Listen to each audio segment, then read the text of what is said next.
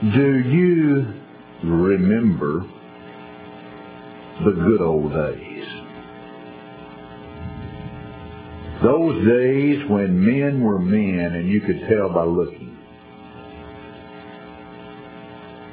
Those days when women were the ones who wore earrings and makeup. Those days when men knew who they were and had confidence in themselves and in God. They knew where God was leading them and they trusted God to get them there. Perhaps the problem is that our modern society has tried to convince women that they can be as masculine as men and men that they can be as feminine as women. You see, all of that was before folks got confused about what gender they were. And all of that was before any of us had ever heard of anything like LGBTQ. Father's Day is a day that gives us an opportunity to look at masculinity once again. And I'm not talking about the Rambo kind that walks with a swagger and cusses like a sailor. And I'm not talking about the Archie Bunker kind either. Those that sit like a king on the throne expecting the whole world to revolve around them. We're talking about a man who knows he's a man and is proud of that. But even though he's a man who knows he's a man and is proud of that, at the same time, he has a heart that's tender. And a heart that's sensitive to the needs of other people. A heart that's tender and sensitive to the Word of God and to the will of God. The kind of man that is his son's first hero and his daughter's first love. The kind of man that shows his daughter how men are supposed to treat her. The kind of man who teaches his children selflessness. Selflessness. I saw the lightning. I knew that was coming. A man who exemplifies a Christ-like spirit in front of his family and his friends.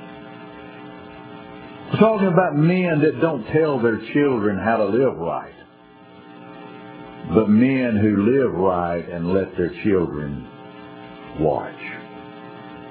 This morning I want to look at a passage in 1 Thessalonians chapter 2. I want to look at verses 7 and 8 and verses 10 through 12. But we were gentle among you, even as a nurse cherisheth her children.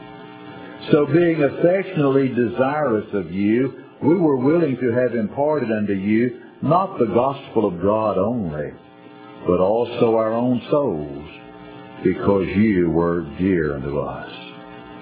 You are witnesses, and God also, how holily and justly and unblameably we behaved ourselves among you that believe.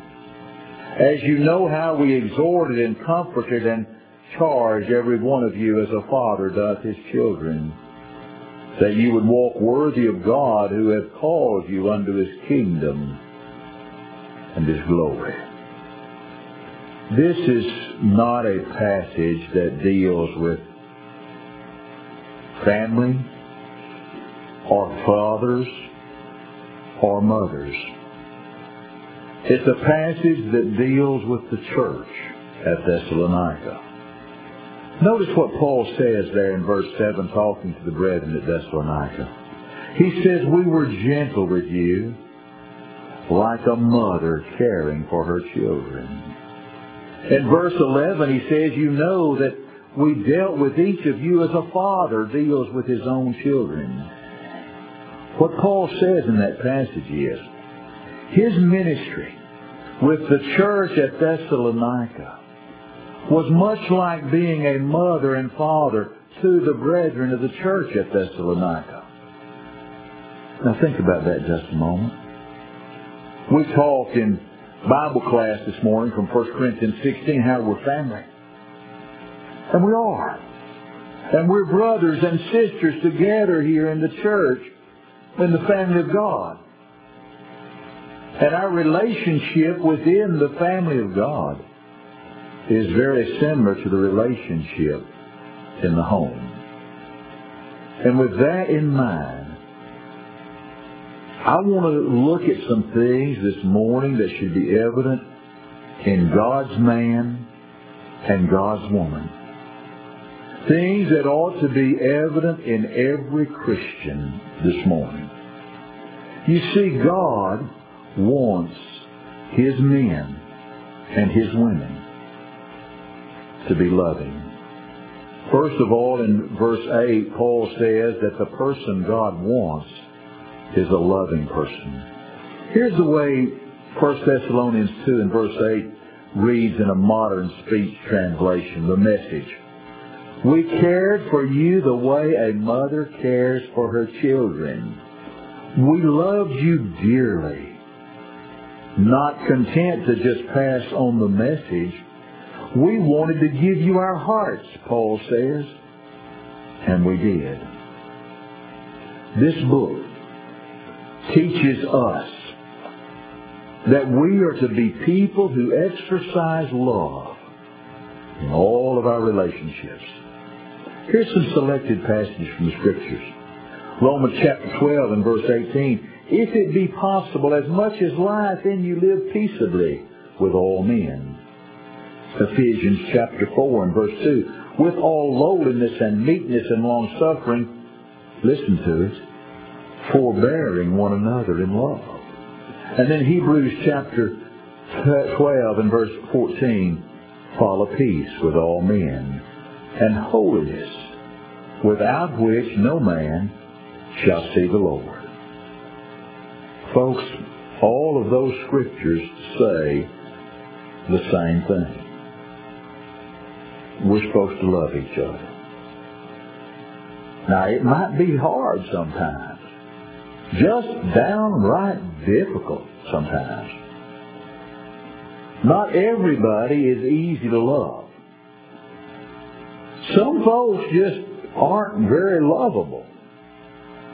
But Paul said, if it's possible, we're to live at, in peace and in harmony with everyone. We've been studying 1 Corinthians 13. And in First, First Corinthians as a letter, and in First Corinthians 13, you've got that great love chapter that Paul wrote. And that chapter tells us the importance of love in our lives. As Paul begins that 13th chapter of First Corinthians, he says, I'm going to show you a more excellent way. And at the very beginning, he tells them that love is more important than spiritual gifts. Do you remember when Jesus was leaving his apostles the new commandment he gave to those disciples before he left them? It's in John chapter 13, verse 24. He said, A new commandment I give you, that you love one another as I have loved you, that you also love one another. Now you think about that. Think about how that would work in a physical family relationship. Suppose we say this morning, I'm going to go home and I'm going to put that into practice. Well, we could start with our spouse. We ought to love our husband or our wife first and most. But we ought to be kinder, more tender, more gentle to them than anyone there is, no matter what they act like. Can you think about that? How that would affect the atmosphere in our homes? Or if we felt that way about our children or our brothers and sisters. I've known folks that had brothers and sisters in the flesh that hadn't spoken to each other in 20 years and they don't even remember what it was about. I've seen families get into a fuss and a squabble when I've seen brothers and sisters get into a fuss or a squabble when mama and daddy died. Mama and daddy didn't have 25 cents worth of stuff. But they'd get in a squabble over that 25 cents worth of stuff and not speak to each other. When we have the kind of love in our physical family that God wants us to have, there's not going to be any arguing. There's not going to be any bickering. There's not going to be any sharp words because everybody else's interests are just as important as our own. And when we start acting that way with our physical families, our, our spouse, our brothers, our sisters, our children, when we start acting that way with them, pretty soon that's going to filter down to all of our relationships. Our in-laws, our outlaws, everybody else. And all these relationships get better just because we love them. It all begins in our family. And from there it spills over to the church family. Jesus also said this in verse 35 of John 13. By this shall all men know you are my disciples, if you have love one for another. Folks, that's the way the world finds out if the message of Jesus Christ is valid. If we're going to be what God wants us to be, if we're really going to love each other the way Jesus loved us, then we've got to develop in our own lives the same kind of compassion and love for other people that Jesus had. God wants his men and his women to be loving. God also wants his men and women to be authentic, to be real, to be genuine. Listen to what Paul says in verse 10. You are witnesses, and God also, how holily and justly and unblameably we behaved ourselves among you that believe. Now, folks, every one of those words are spiritual words. Paul says, when we were with you, we were holy. You could not find anything that was not holy in our lives. We were righteous, and we taught you the truth. We did not teach you anything that was false. You know, the great tragedy in our world is that there's just so many folks that are not authentic the way God wants them to be. Reminds me of a story I heard about a young couple that was planning to make a trip to New York, and they wanted to see a Broadway play. Seems that they lived in a small Midwestern town, and they boasted to all of their friends they were going to New York City, and they were going to only be able to spend a day there.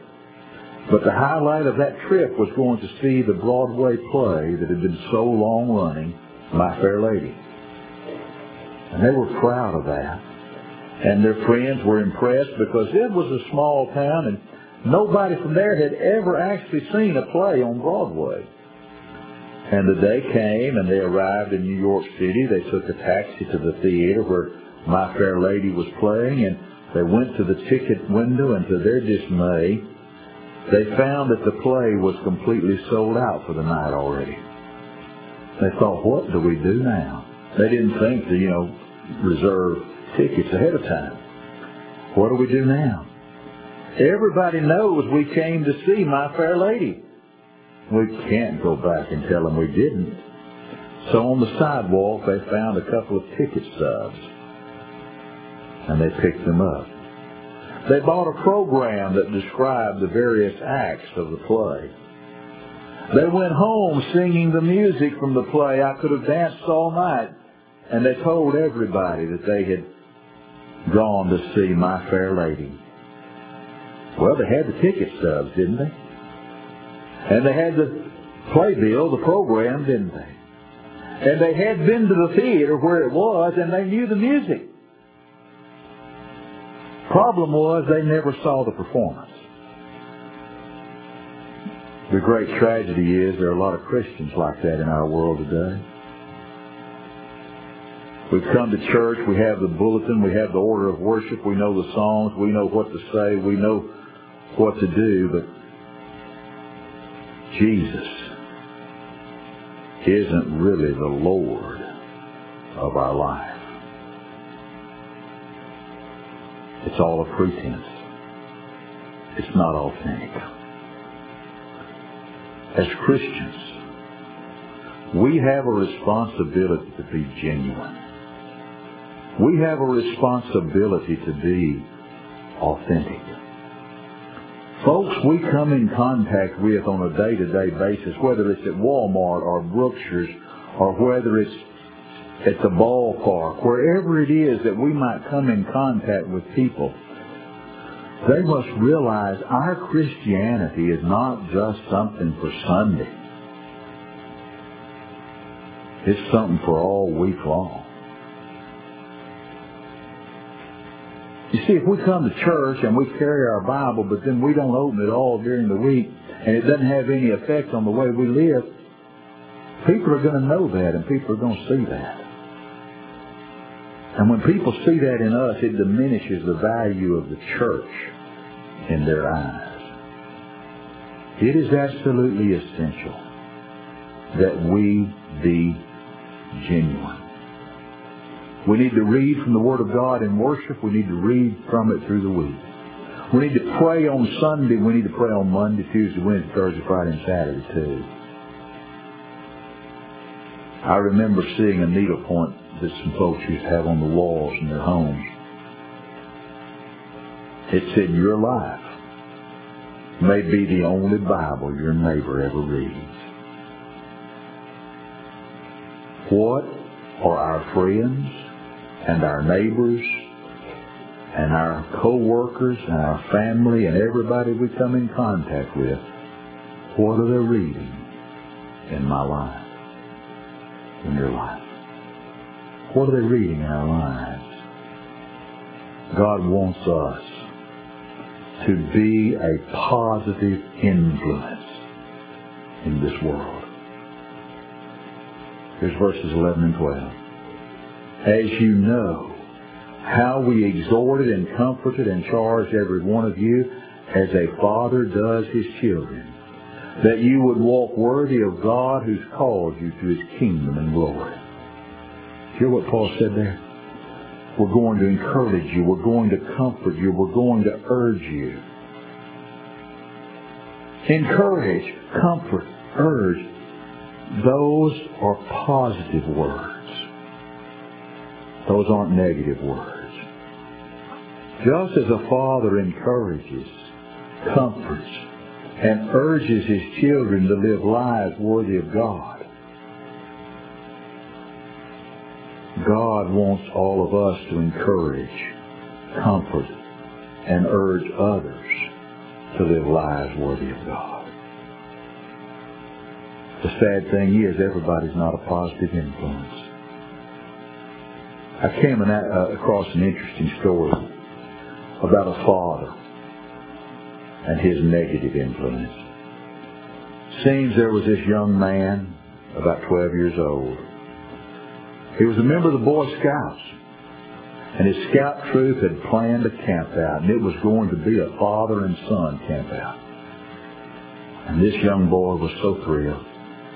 He could hardly wait to rush, rush home and give his father all the information about this father-son campout. He was excited. He wanted to show his daddy what he'd learned in scouting and was proud when his daddy said he'd go with him. Well, the Friday of the campout finally came and this eager young boy had all of his stuff on the porch ready to stuff it in the car the minute his daddy got home. Everybody was going to meet the school at five o'clock and go to the campground. His dad got home at seven. The boy was frantic. But his dad explained some things had gone wrong at work son, but don't worry. We'll get up first thing in the morning and we'll go join the others at the campground. Well, of course, this 12-year-old boy was a 12-year-old boy. And he was disappointed, but he decided he'd make the best of it. First thing next morning he was up. He had everything in his dad's car while it was still getting light outside, ready to catch up with his friends and their fathers at the campground. His dad said they should leave around 7. The boy was ready a half hour before 7. Dad didn't come out of his room till 9 that morning. And Dad saw him standing out front with the camping gear and finally explained, son, I've got a bad back. I can't sleep on the ground. He told his son, he said, I hope you'll be a big boy and understand. And I have some commitments I have to keep, and he asked his son to get the camping gear out of the car. About the hardest thing that 12-year-old boy ever did was go to the car and take out his sleeping bag, his cook stove, his pup tent, all the supplies for the camping trip. And while he was putting away all of his camping gear in the storage shed, he watched his dad carry his golf clubs out and put them in the trunk of the car and drive away to keep his commitments. That's when the boy realized his dad never meant to go with him on that camp out. The boy didn't matter. The golfing buddies did. Does that story make you just a little bit angry with that father?